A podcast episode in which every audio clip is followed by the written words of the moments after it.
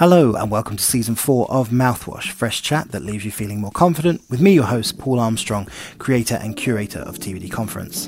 The theme this season is the real future of work. What's really going on with the world of work under the hood? What's changing? What's not being said? We're checking assumptions, checking in on ourselves, and also the future. I spoke with an amazing array of people, from Dan Pink to Harvard University professors, TikTok superstars, data specialists, and generational experts, all live on Twitter Spaces. What follows is a recording of that space, so it's more conference call than podcast booth. Sponsors are incredibly important to me, and I am proud to say Ecologi are back, and they planted a tree for every live listener we had. We're over fifteen thousand trees in the T B D forest now, and you can start planting your own over at ecologi dot com. That's spelled E C O L O G I dot com. Workplace by Meta also came on board this season. Their familiar features help everyone work together in new ways, and whatever you bring to work to help you be you, Workplace celebrates it. To make your place of work a great place to work, visit workplace dot com forward slash human. Check it out, it's very, very cool indeed. Make sure you never miss a moment of Mouthwash by signing up for the newsletter over at mouthwash show dot com, and you can also get a text alert over at mouthwash dot norby dot live. Very handy for busy people. Check out all those links in the description too. As with all good podcasts, please share it on a network you trust and leave us a review. It really does make a difference. Please enjoy the show. Hello and welcome to Season four of Mouthwash, fresh chat that leaves you feeling confident, with me, your host, Paul Armstrong, creator and curator of T B D Conference. The conference attendees say is like TED without the bullshit. We're flipping up this season. We're live Tuesdays through Thursday. You get the same amount of Mouthwash, don't worry, just spread over the middle of the week. It's a reflection of the times and changing real world of work, which is the theme for the season of Mouthwash, the real future of work. This season, we are exploring what's working, what's not. We're checking assumptions, checking in on ourselves, and also the future. I want to know what's really going on under the surface, where it's all going, and how we're going to get there.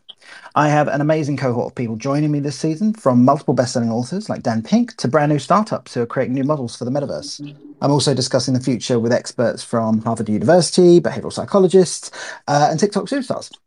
Um, check out the full lineup and previous episodes of Mouthwash over at mouthwash show dot com. That's mouthwash show dot com, all one word. Uh, and I'm proud to say we are sponsored again this season, this time by the folks over at Workplace by Meta. Uh, whatever you bring to work to help you be you, Workplace celebrates it. Their familiar features help everyone work together in new ways. To make your place of work a great place of work, you can visit workplace dot com forward slash human. That's workplace dot com forward slash human. Check it out. It's very cool. They have lots of resources there, and you can find out lots more about your corporation as well. Um, Ecologi are also back to plant a tree for every live listener in the space. Uh, the T B D Forest is going gangbusters at the moment. It's over fifteen thousand trees strong. So if you're looking to reduce your or your business's carbon footprint, check out ecologi dot com. And you can start planting your forest today. That's ecologi dot com or E C O L O G I dot com. Okay, now is a great time to share the space if you're in it live, listening live. Click the round blue plus button at the bottom right-hand side of your screen and tell the world that you've found something good. Not only does that feel good, but you'll also plant a tree, as I mentioned before. And I think you'll agree that's no bad thing. So yeah, hit that blue plus button, let people know that you're in there, and get some more people in. Uh, also, if you want to ask a question at the same time, just D M me or use uh, Mouthwash Show hashtag, and we'll pick it up from there. If you want, you can click the blue, uh, lot, what do you call it, hashtag at the top, and um, that will create a tweet, and you don't even have to do much. It's very simple. They're making it very simple for us.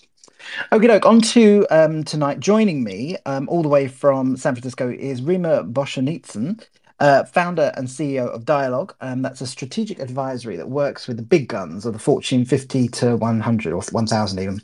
Uh, Rima and the team help change perceptions, behavior, and engagement. And they add value back to companies and build on what they have already.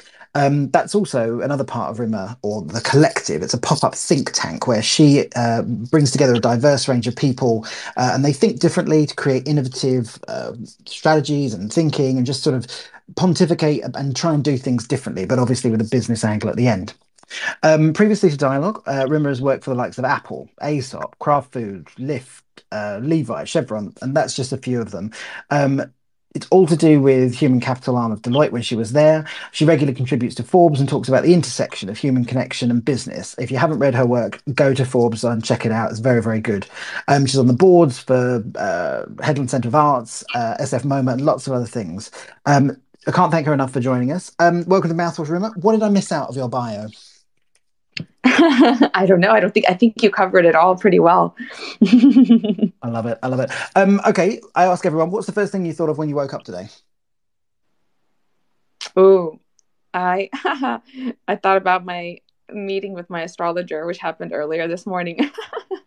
Oh, into astrology. I would have not pegged that for you. And was it a good meeting? Isn't that how you tell the future? Oh, I don't know. I've heard so no. many things. But, um... no, that was the first thing I thought about. And then, uh, and then you know, the morning began.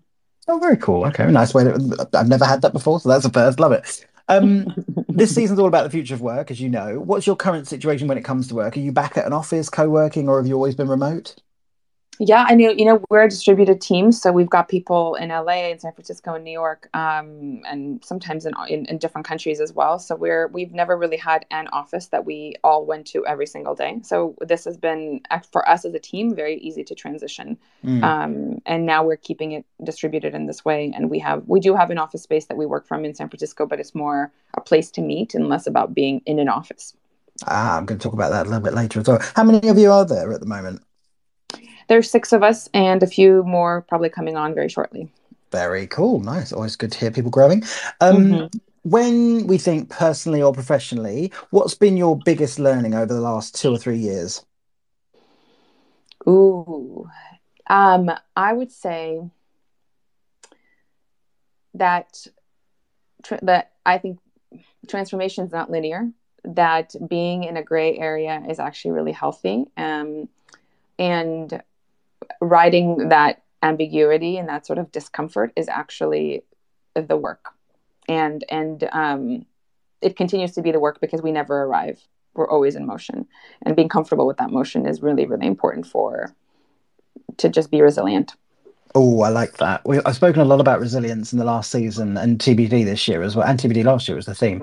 Um, and it's one of those areas where I think three years ago, if people said, are you resilient? They'd be like, yeah.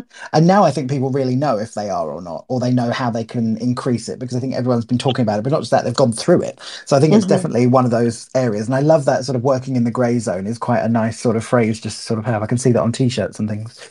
Um, tell me about Dialogue. It's an experiential platform for scaling human intelligence. Break mm-hmm. that down. What do you do and for whom?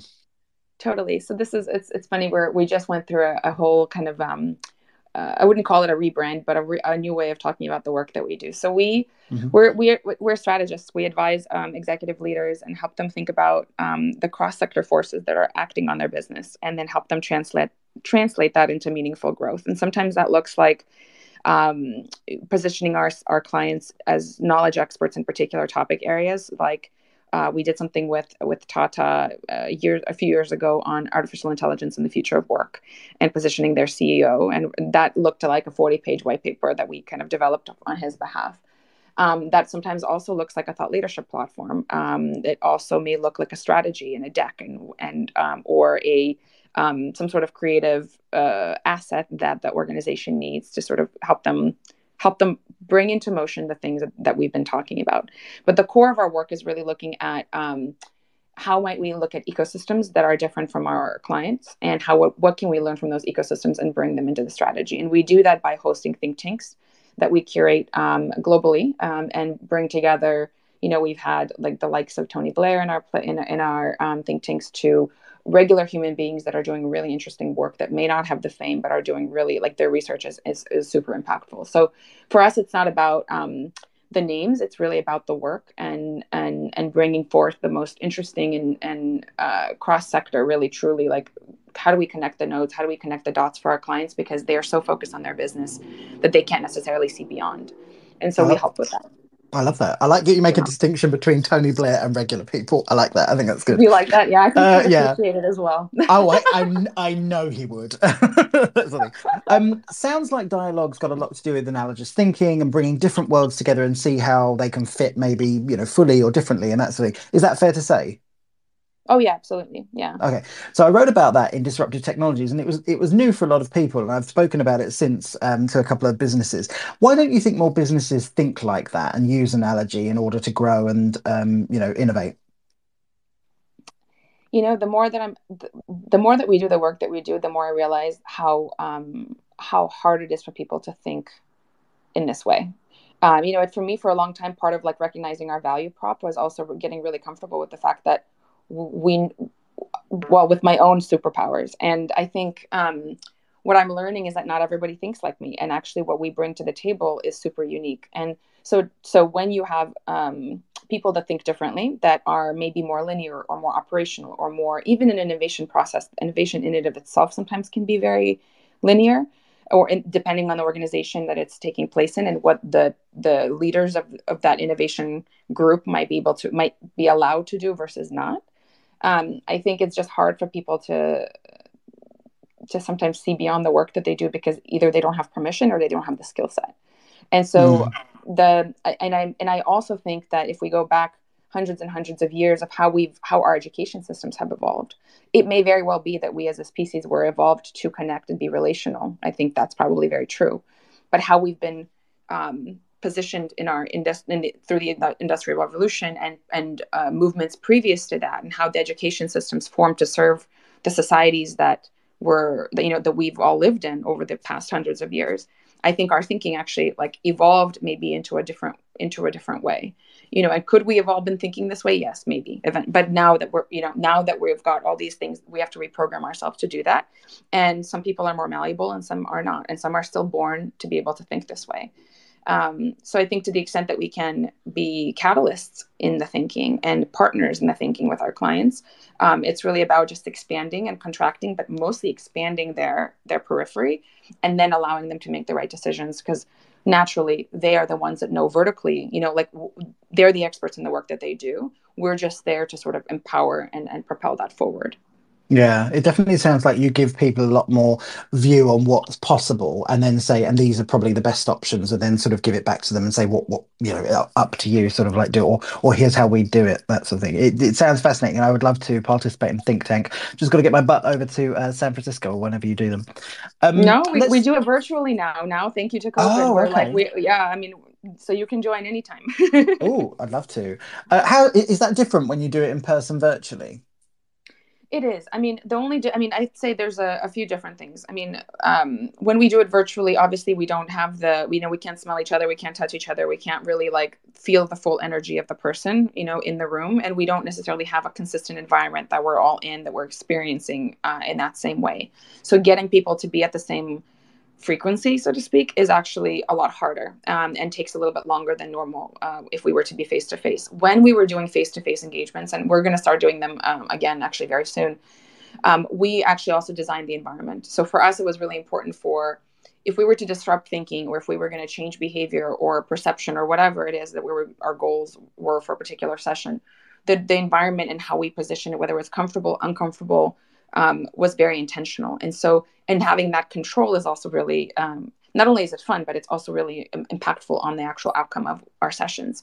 So it, there's a big difference, but I think it's also okay to do it virtually. It just depends on, you know, it's, it's about level setting the expectations. And also if there's something missing, we can um, get at it in a different way. I mean, it's, you know, it's a workaround, but it also mm. works. And I think we've all been very surprised at how well we've been able to connect to each other via Zoom and, you know, Teams and whatever um, over the past two and a half years. So I think now also people are just much more conscious of their time and conscious of energy and like, how, do I need to fly to London to have a think tank, or can I do it in New York, or can I do it in San Francisco?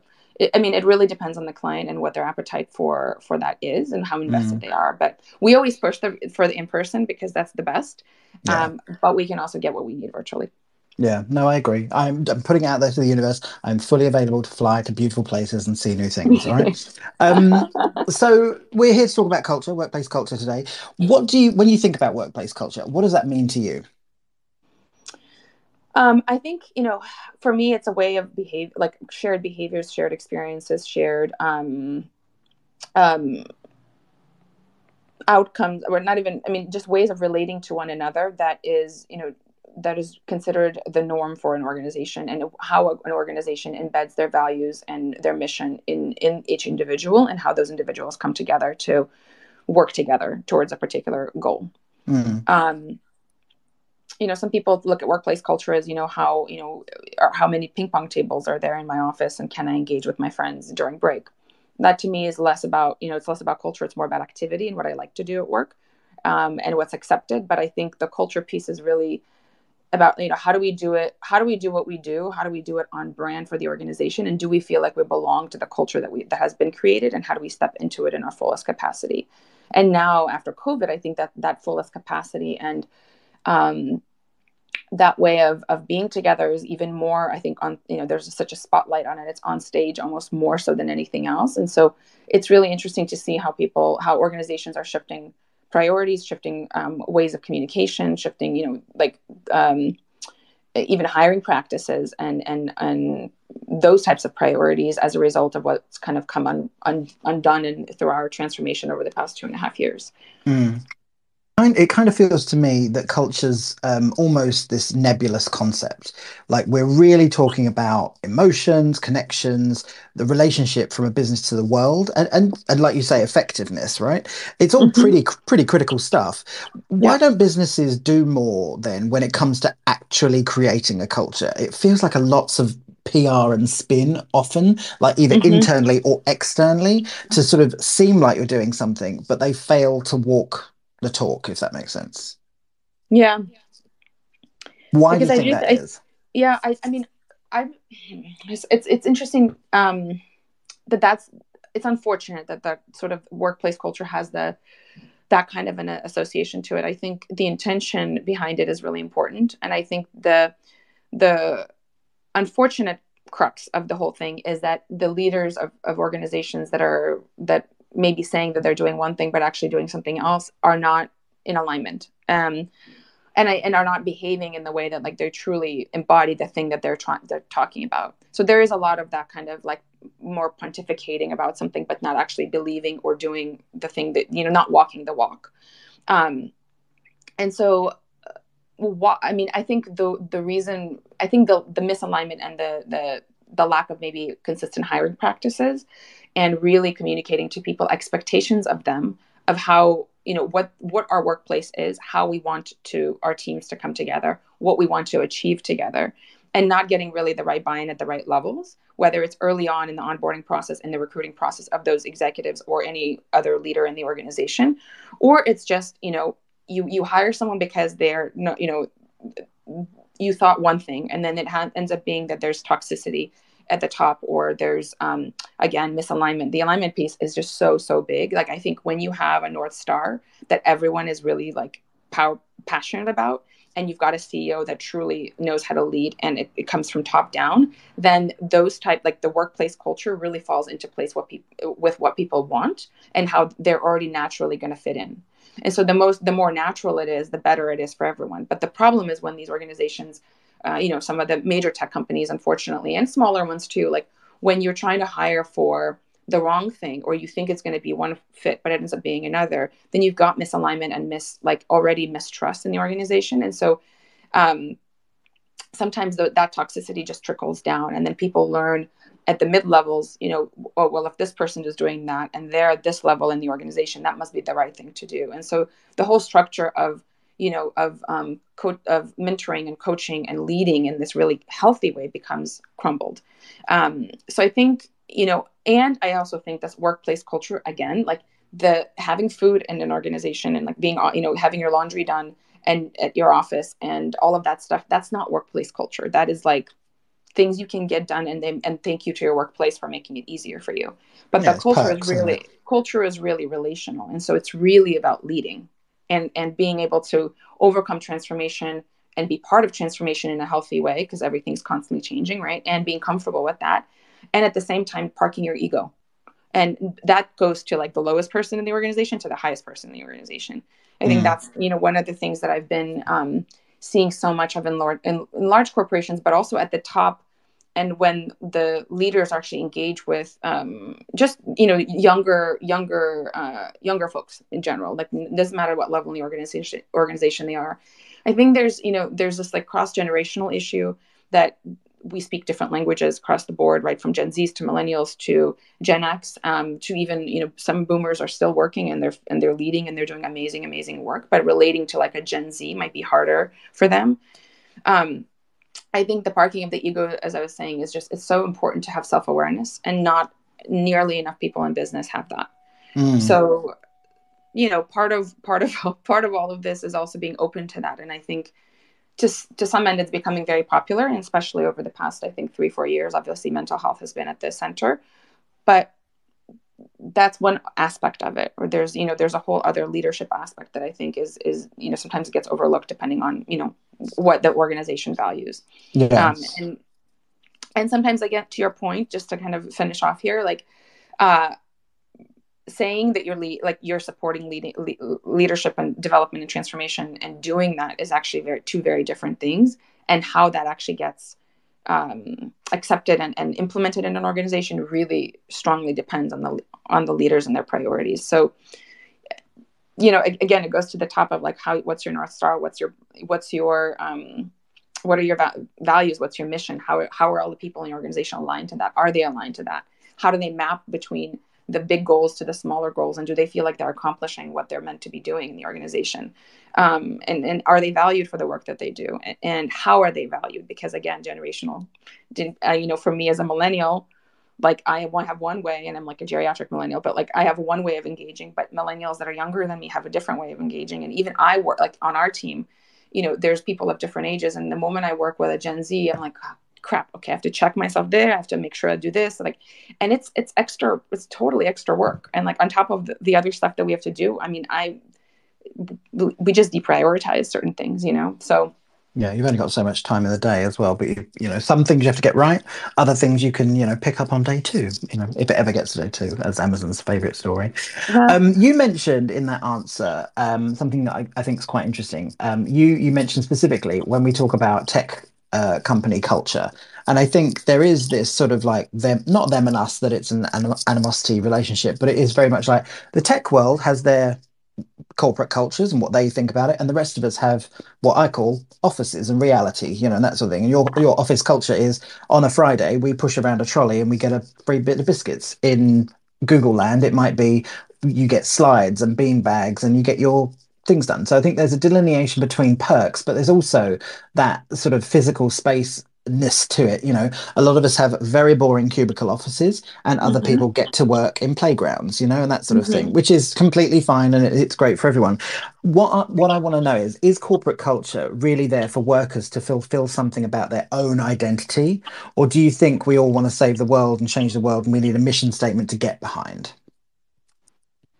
Ooh, that's a great question. I think it depends on the person. Um, and I think it depends on which generation they're part of. Um, I don't think, I think, so de- mm, hmm. there's, it's, so it's, it's a hard one because it's, uh, it really is like a per- it's person specific. I think um, more and more people to, and more and more um, people at the top, because, you know, millennials are now, eight, you know, we're the, like almost forty and over crowd now.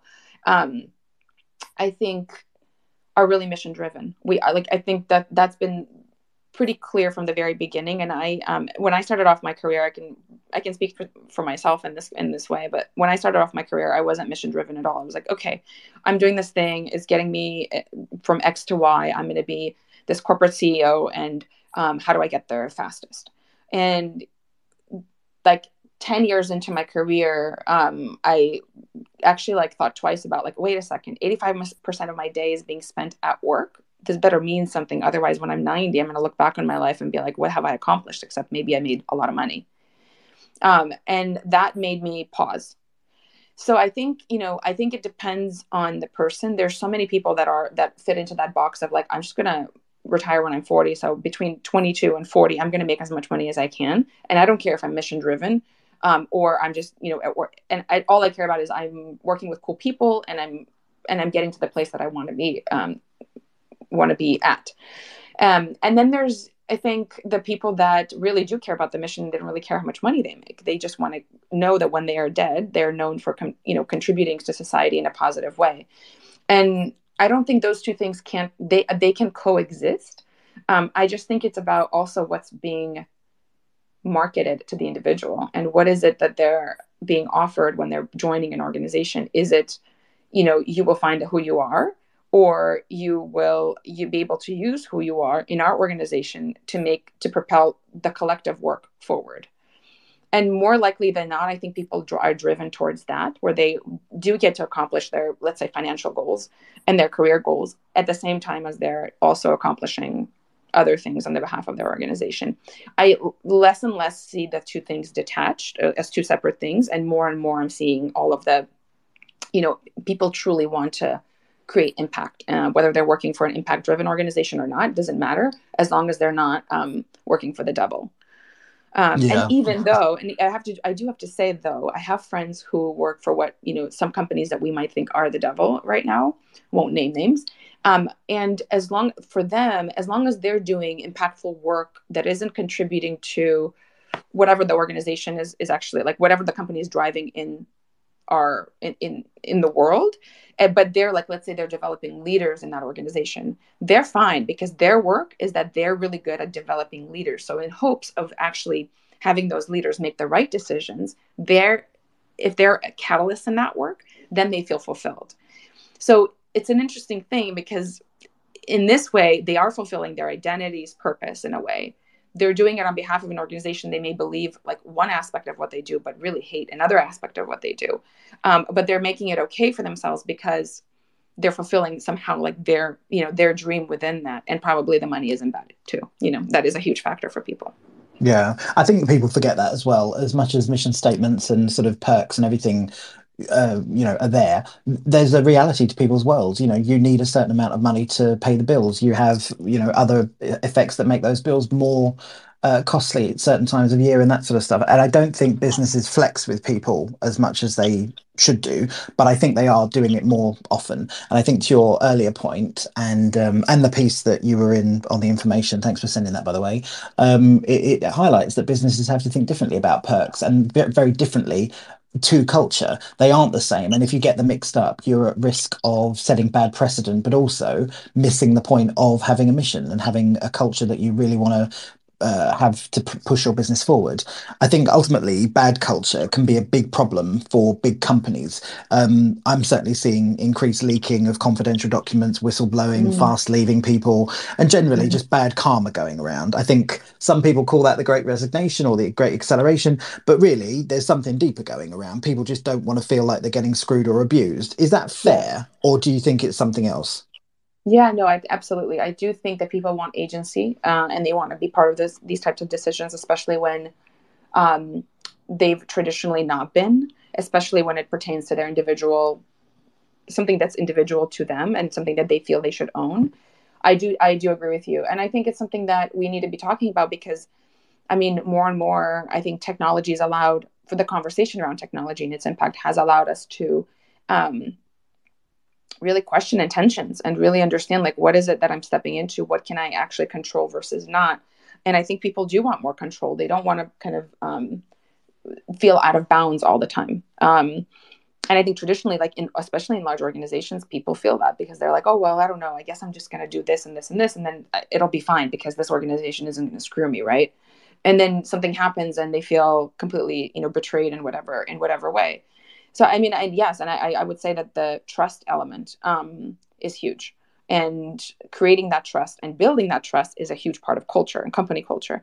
And I think more and more as we are now, you know, coming out of the pandemic, even though the hybrid work culture is, um, I guess it's going to take shape in, in, in some way, shape or form for some organizations. But I really think it's about when we're working, not how we're working. Um, I think people really want to work, the flexibility of working in, at the time that they want to work. And the trust for that outside of everything else is going to be huge. And then, of course, the the general sort of feeling of um, trust within an organization, within teams, within, you know, um, that there's a mutual respect between the individual and the collective is really important as well. Yeah, I think it's interesting when it comes to culture and trust. It's something that's come a lot, up a lot on this season so far, and I'm sure it will continue. Um, when when trust does come into a company's culture, a lot of what I see seems to be driven by fear and apathy. You know, that's that's mm. what drives them, rather than like, oh, I'm really trusted, therefore I'll stick my neck out on this block and do things. That's definitely not what I'm hearing. But what I find really interesting is when people say, oh, I've never been more trusted. You've also, as a as a society, as a world and that sort of thing, we've also never spent more money on surveillance equipment for mm-hmm. people's computers and things like that. So I I'm always tempted to sort of say, I think you're sort of trusting to a point, and you're mm-hmm. outwardly say you're trusting, but actually your actions are saying something different again. And that says something even bigger about your culture, and you've probably just destroyed more trust than you've ever sort of attempted to get. It's um, mm-hmm. it's one of those things where it's just harder to sort of nail people down and go like, why have you done this? Like, why not fix the problem? You know, you're you're just monitoring a problem, surely. And they can never really give me a, a, a smart answer on sort of why they've done it. It's because they've been talked into it and they've spent so much money that they can't now not afford to do it, if that makes sense. Yeah. It's nuts. It really is. Um, it really is. I mean, it, yeah, it's true. It's true. I have. A, I had a friend who left um, a large consulting company recently, and she had. Um, they now put this some sort of technology on their on their laptops that basically tells uh, you know, tells the right people if anything's been downloaded from the general, you know, like from from the the, the files that belong to yeah. the organization, and. My friend's like, I've been at this company for eighteen years. Like, honestly, like I don't need anything at this point. I'm leaving. Um, and it was just really weird to have a, get a call from someone saying, you've been online for four hours. We've noticed that there's been files coming out of your, you know, machine. Like, you know, what is, what are these all for? And uh, I do think like on the one hand, the way I think about it is, well, they have to C Y A because there's, even though she didn't mean any harm, another person might've. Um, but It, even that, right? Like, it's almost like you're as only as good as the files, like, you know, as, as the, you know, the files that belong to, to the organizations, what those files leave that suddenly like everything falls apart. In this case, you know, I, I mean, I'm sure there's cases where that is actually very true, and the breach of, of, uh, of trust and, and privacy is, is a huge deal, especially probably like in the healthcare industry as an example. But in this situation, to your point, like, I don't, if she even, I don't think that she would ever want to go back to this organization, even if they asked her back, because that was such an unpleasant process. It's, it takes the human out of the, out of the equation completely, and really just puts like the fault or, or uh, the premise in, in, in the center, which isn't even, you know, which is, is also up to interpretation. And then you've got this whole other, you know, other dialogue that, that can be happening. So oh, God. It's, it's super. They're basically saying, are you being a thief? You know? It's, right, it's, you're like it's like you don't know. No, I'm not. Yeah, it's yeah. I mean, I've I've seen some rough stuff when people exits building and heard this heard some stories, but that that's not uncommon. Like, people will get called like that week, and you know they'll be like, um, just so you're aware, don't do this, you know, and that sort of thing. Mm-hmm. It's yeah, it's a rough one out there. Um, let's let's flip it up a bit. We've gone sort of internal. Let's let's think about the external a bit more. How much of a culture is based on the walls that surround people? There's arguments that open plan offices have killed productivity and unleashed it, um, but it can't all be slides and nap pods, or can it? Um, where do you think the office nets out as part of our corporate culture? Mm. Well, I, I I'm um, I, I totally agree with the open plan situation. I think I when I remember when it came to be, and I was like, oh, this is a bad idea. And I'm an extrovert, so I am all about hanging out and talking to people. But I thought that that was like, it really disturbed disturbed me. And we actually, when I was working, um, I before I started my company, when I was still in in um, I worked for Deloitte Consulting for a number of years in my early days of my career. We had kind of an open plan, sort of like very very. Um, open conversational culture, and but then there were still some places where you could go privately and really like do the work that you need to do, or meet with your team and whatever, and be in private. And I I liked that. Um, the open plan really like irked me sometimes, because that means that people are like walking around and just like watching, thinking, talking, you know. And the productivity for sure for me was was not great. But what what it is good for is if you know that you need to plug in for a certain number of hours and be present and be in conversation with people that are maybe not on your team. Um, and run into them. That allows for a really nice, like, clear way of like engaging uh, on an as-needed basis. But it shouldn't be mm. the end-all and, uh, and be-all.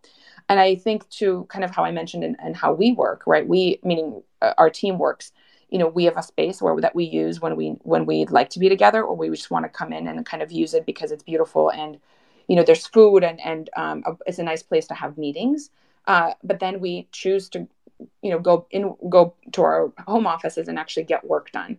Um, that to me feels more congruent with where I see uh, like t- workers wanting to go. I think that having agency, having like really being able to check in with yourself and say, what do I need today? Who do I need to talk to? Do I really need to be in the office, or can I do this from home? Or do I really need to be home? I should probably, do I want to be in the office? Because some people don't want to be home at all. Um, I think it's really up to the, to the individual, and having that agency is where we're also going to be fi- finally moving away from this like nine to five culture, even though it's not really ever nine to five, but like this sort of notion that the day starts in the morning and then it ends in the evening, and then you go home to your family and you have dinner and then you all go to sleep. Like there could be, I mean, my vision for it, at least my desire and how I'm trying to structure my life, because I think it, it's more in rhythm with how I want to live, um, is really like, where, when can I be my, like, when can I do have thinking time? When can I have planning time? When can I have engaging time with my daughter um, and my family? And when do I feel the best about it? And do I want to do that on a daily basis?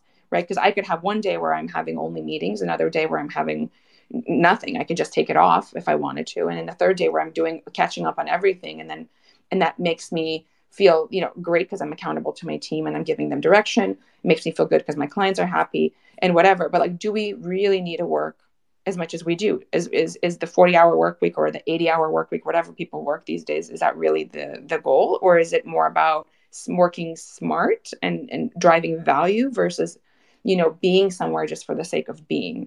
So I think I struggle with that a lot because um, uh, I've noticed in myself that I feel programmed to work a particular way that is, that stems from my experience in corporate from years, years, years past. And at the same time, I'm torn because I think my most productive days are actually days where I'm like half in meetings, like walking meetings with, with, with people and, or having a coffee or two, and then doing like three to four hours of really hands-on work. Um, and that just serves me better. And I know for a fact, people and clients that I've talked to are, are much more, um, just the freedom of being of, of to choose what's right for you in that moment, in that day, means so much to people.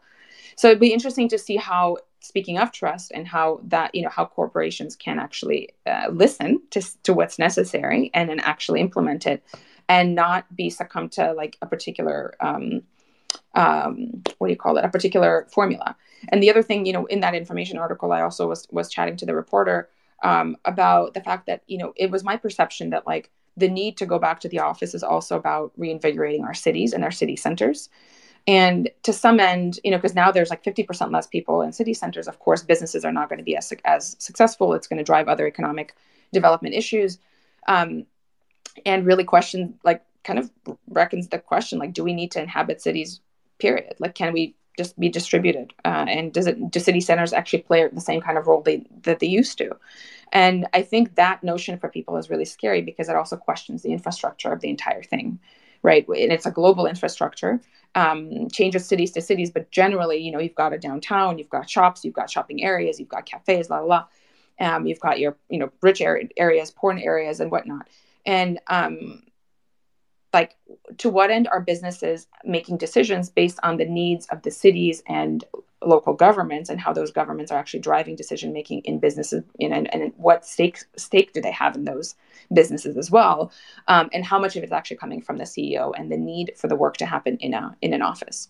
So mm. those are the things I feel like that I've been like grappling with myself and also talking to clients about and mentioned in that article, um, because it's messed up. Like, people should have agency. Like, where there's enough, to your point, surveillance and, and, um, mistrust in our, in our lives, that w- I don't think another thing on top of a thing is going to make anything better. No, I, I agree. That that piece that you're talking about from the information, I, I really enjoyed. Um, there was one line from it. Um, it might all be about freedom from company culture. Uh, it might just become the most attractive perk of all. Mm-hmm. I kind of like that. It's sort of like, no, do you know what? I'm just here for a paycheck and I'd like to leave at five o'clock. I kind of like the re- realism of that for a lot of people. Yeah. You know, most people don't, you know, they don't come in to have bells and whistles. You're a paycheck to me and I want to go and live my life and do my, my fun things outside of this. You don't have to be part of my fun things. You know, you, you are a means to an end. I think we need to have a, as a, as a society, a realistic chat about, you know, how much rah, rah, rah do you have to have at work? Or can you be a paycheck yeah. person? And I think you can, but to some end, you're still in that organization, and the behaviors and the norms of how people, you know, relate to each other are established there. So you could get your paycheck and do an ama- amazing job, but you also have to engage. And I think how you engage is shaped by, you know, the expectations of you as a person. So I think you may choose to opt out of the perks, but the way that you relate to others, unfortunately, if you're, you know, in a, in a, I mean, we're all working with people. I, I don't know that you can opt out of that. So, no, definitely. I think the people yeah. being, you definitely, yeah, you definitely can't give up on people. As many, I'm sure many people would like to, but you know, that, we got to work together. That's it. We've got to fix things. Um, speaking of which, um, a lot of businesses might be in the reorder um, phase of the pandemic, um, even though the rates are up in different parts of the world. Um, what advice do you have for leaders and heads of departments right now? Um, they'll never have a better chance to change things that are going on, or, or is that naive and they should have changed already? No, I think there's still opportunity, huge opportunity. I would just, my advice would be to listen and park your ego and park your agenda and just listen to what people are wanting. And figure out a, a collaborative way of of um, creating opportunities for people to do their best work and bring out their their their uh, their best. Period. And it's not about necessarily like you know collaborative decision making. It's just about really sitting back and and hearing and weeding through the noise and understanding what your direct team needs and how does that fit into the context of the larger organization. Because I think. Leaders are there to influence and they're there to protect and they're there to shape like shape the, the norms and behaviors. And I think um, not enough people take responsibility over that um, and not enough people communicate um, uh, what's coming up for them as they're hearing like all of the all of the, of the all of the dialogue that's happening.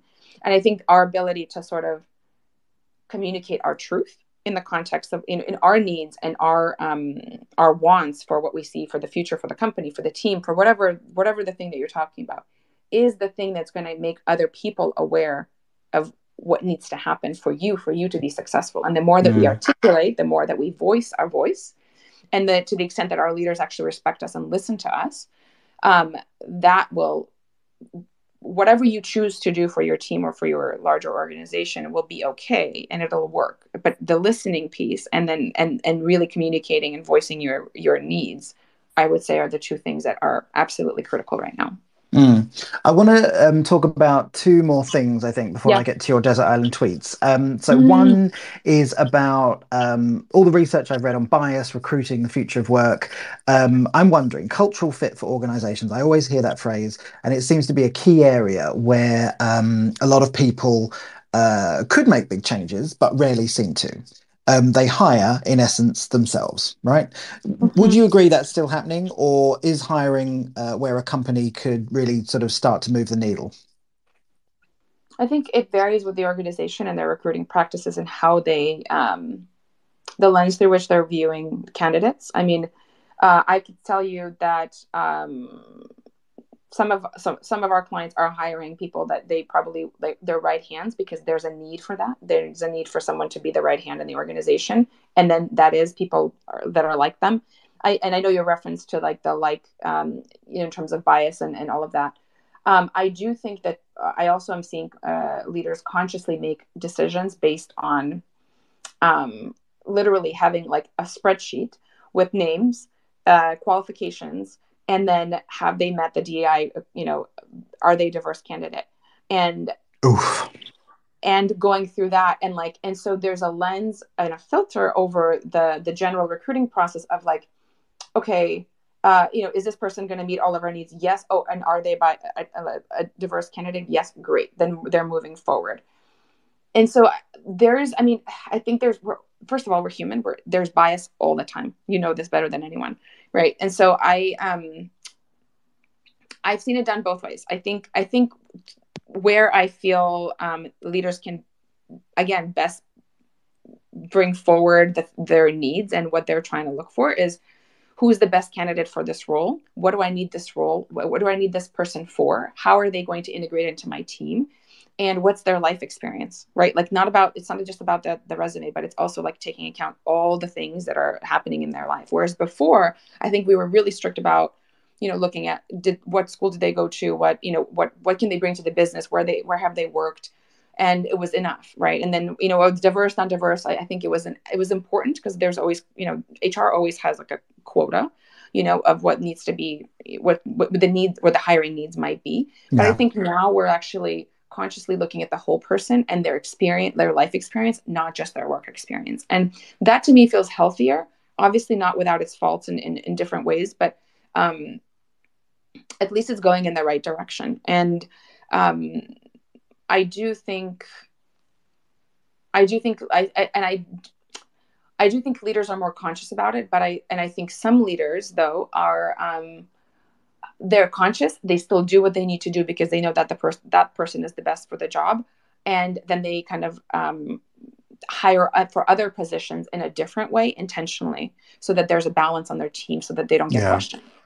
Yeah, I, I think that that is a swinging pendulum of uh, person's experience, who's there already, uh, what the stack of people that they got through the door to start with, and that sort of thing. I, I don't envy people who are hiring at the moment for multiple reasons, but one of the biggest ones is that, you know, any decision you, you make is being put through a lens, and that as a leader mm-hmm. is the ultimate, you know, that's that's why you get paid, you know, that's those are the yeah. jobs you have to sort of do.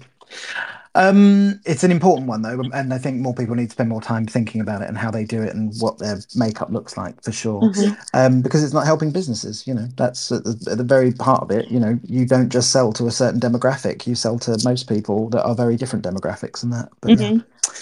um, OK, one that I've asked a couple of people, but not everyone, for different reasons. But I want to talk about the source. Do you know what I mean when I say the source? Alcohol, right? Mm-hmm. Okay, why is there such a connection between work and alcohol still? Like, we'll go out for work drinks, or we'll go out for lunch. What's your take on that connection? Is it just like, oh, I've got to get people drunk so they say yes to me, or does it have to be broken, or is it something we should foster? Mm. Hmm. Um, that's a really interesting question. Um, so I think I don't exactly know the like the the evolution of um, drinking as part of um, corporate culture uh, in terms of like just historical context of like when it started, how did we start it, how did it get to, I mean, I know that that was a big thing in the sixties and the fifties probably. Yeah, the business okay. lunch, wasn't it? Yeah. Exactly. And I think now we've evolved it into a happy hour and maybe, con- and, and, and but the happy hour happens before dinner time. So you go home for dinner time with your family or whatever, whoever you live with. Um, I... I don't know. I'm, I'm glad you're it's, struggling with it because it's I'm not an easy answer. Well, because I struggle with it because um, to me right now in, in, in sort of the, the things that I've been researching over the past six months, um, and this is more on the personal side, is uh, I've been like interested in like alcohol as a mechanism for suppression of emotion. Oh, interesting. And and a numbing, right? And I think whenever we engage in in certain things, I mean, some some things are more are meant to bring out our emotions and our emotional state, like psychedelics, for example, and or you know other ways of like you know uh, accessing different parts of our consciousness.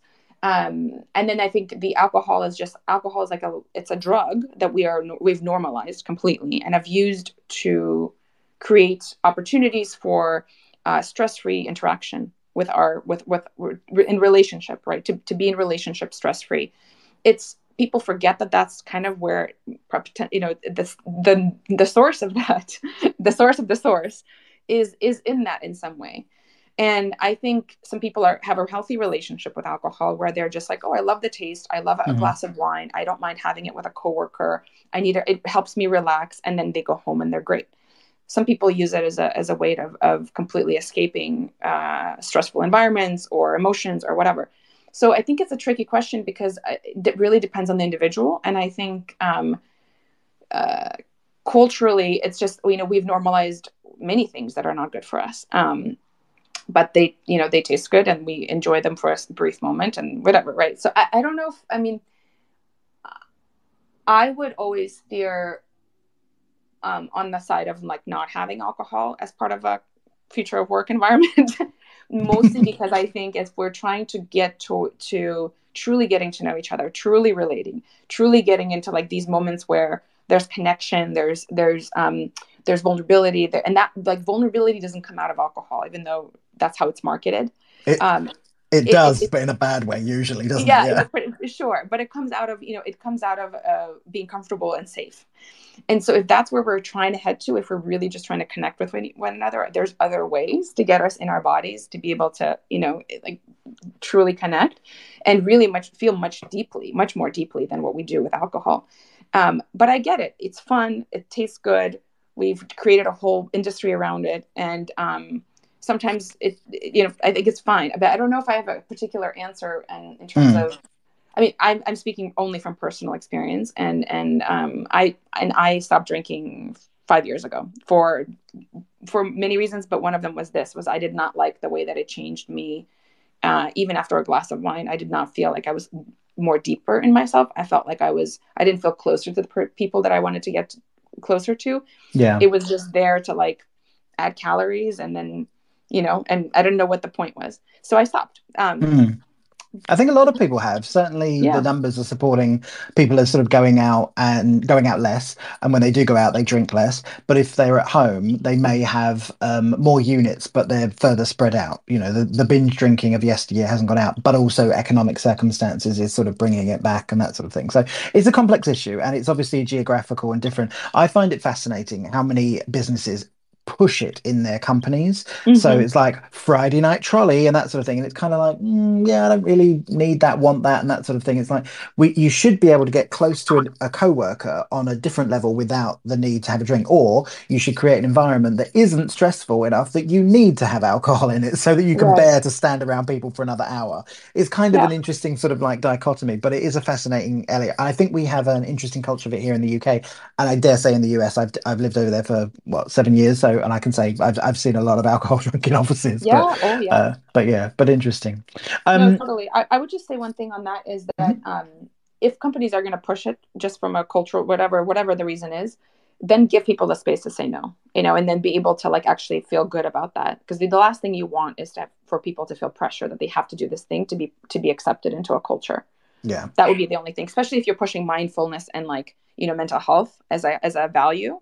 And as something that you're like offering, you know, as a perk to your to your uh, employees, and then you, then you're like trying to, you know, sell them wine on the side or, or give them yeah. wine on the side. It's, it doesn't it doesn't it's not congruent. So to your point about, you know, saying one thing and doing another, it's yeah. we have to be careful. Have a non-alcoholic version um, would be a good one. Mockta- mocktails are, you know, exactly. available available everywhere.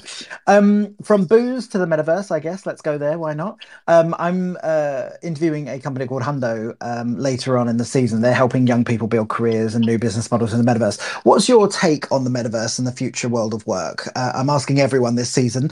Um, are we going to be avatars floating between virtual offices, or do you think it's still good to buy stock in Zoom?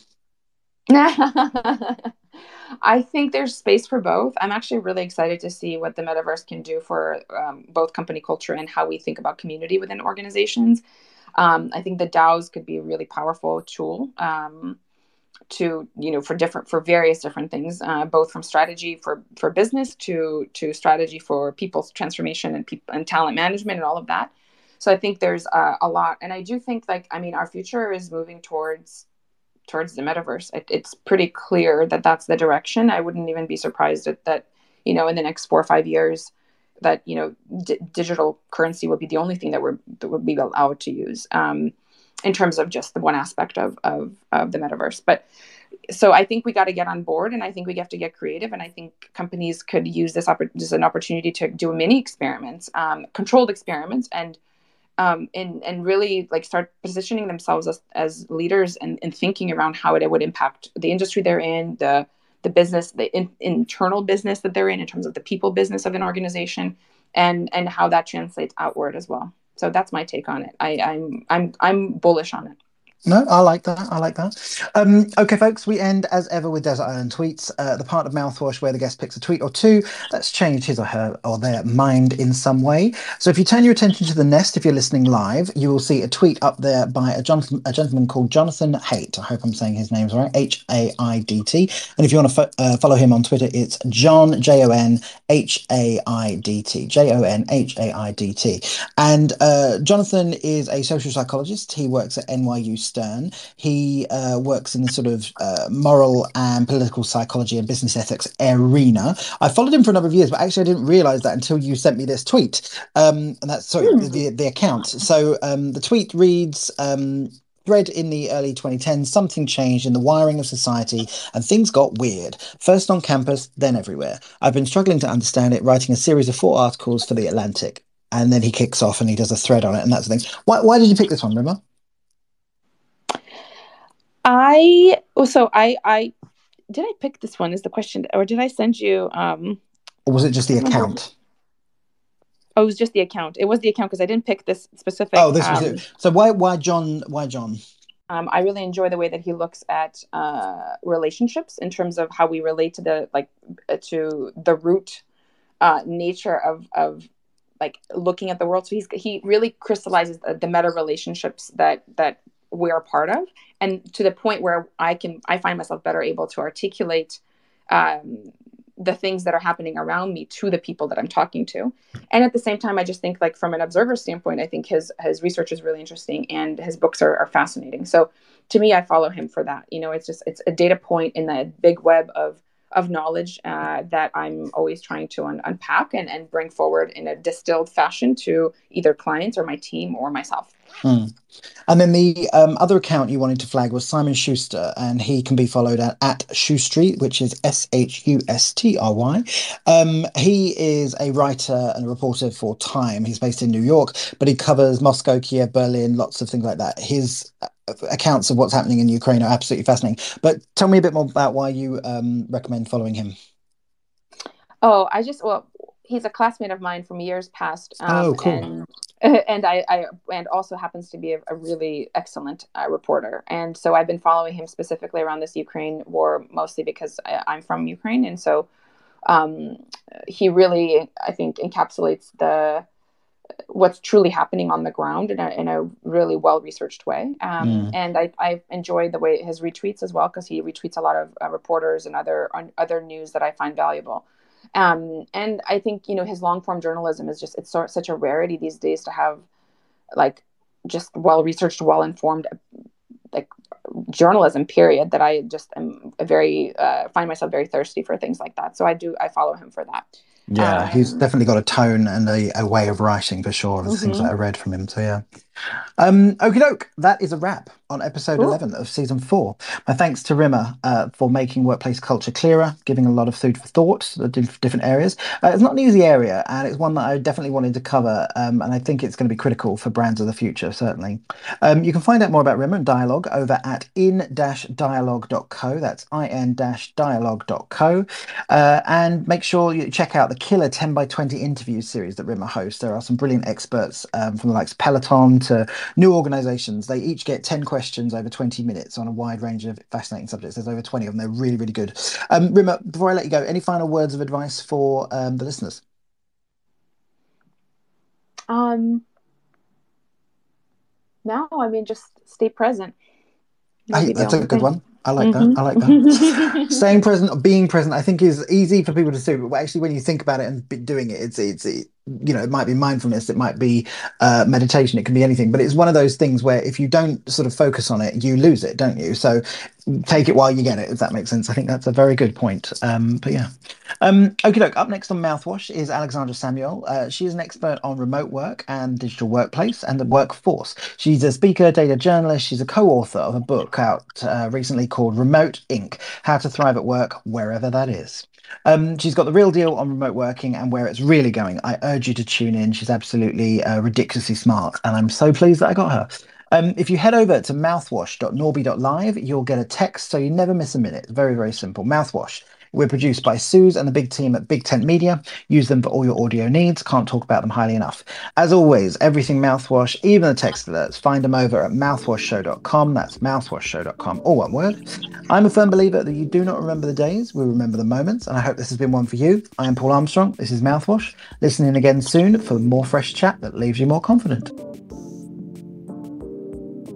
Thanks for listening to Mouthwash. Please share it in a network you trust and check out our sponsors. Season four of Mouthwash was sponsored by Workplace by Meta. The easy-to-use features at Workplace help people work together in new ways. To make your place of work a great place to work, visit workplace dot com forward slash human. That's workplace dot com forward slash human. Have a great day.